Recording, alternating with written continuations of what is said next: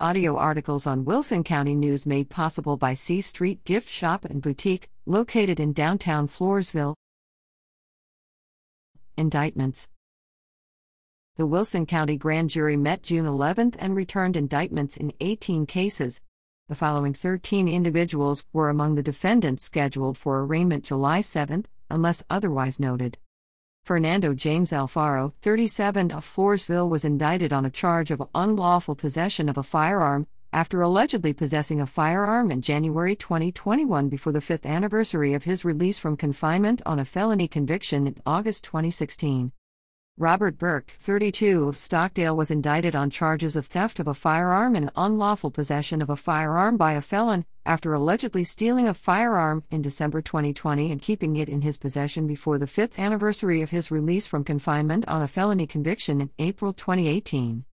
David John Charnetsky, 44, of La Vernia was indicted on a charge of unauthorized use of a motor vehicle after allegedly operating a truck in January 2021 without the owner's consent. Daniel James Cheever, 35, of Sutherland Springs was indicted on charges of possession with intent to deliver between 4 and 200 grams of a controlled substance in penalty group 1, methamphetamine, unlawful possession of a firearm by a felon, and theft of property with a value of between $2,500 and $30,000, all in October 2020. The firearm charge resulted from his alleged possession of a firearm before the fifth anniversary of his release from supervision on a felony conviction in August 2014. His theft charge stemmed from his alleged theft in October 2020 of a U Haul trailer.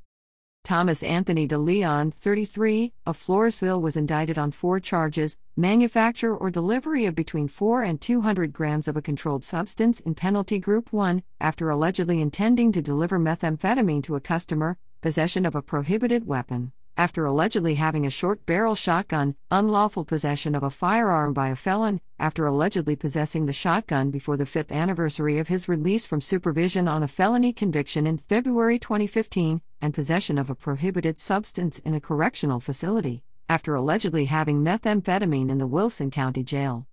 Gregory Leon Dingler, 52, of Floresville was indicted on a charge of assault of a family member by impeding breath or circulation after allegedly applying pressure to the throat or neck or blocking the nose or mouth of a household member in March 2021.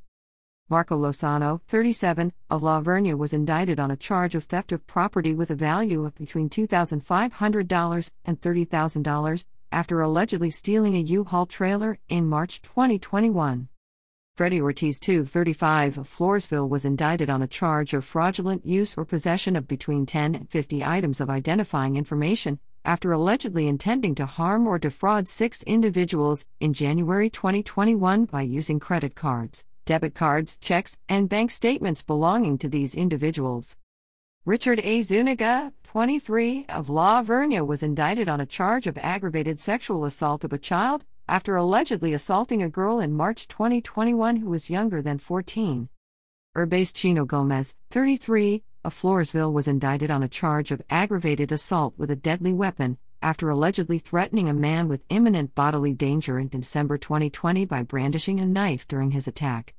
Michael Shoemaker, 45, of La Vernia was indicted on a charge of tampering with or fabricating physical evidence with intent to impair after allegedly failing to stop at the scene of a damage causing accident in February 2021 and intentionally concealing a white Ford F 150 with intent to impair its availability as evidence. Brian Richard Sweeney, 29, of Floresville, was indicted on a charge of unauthorized use of a motor vehicle after allegedly operating an automobile in October 2020 without the owner's consent. Sweeney was scheduled for arraignment June 28.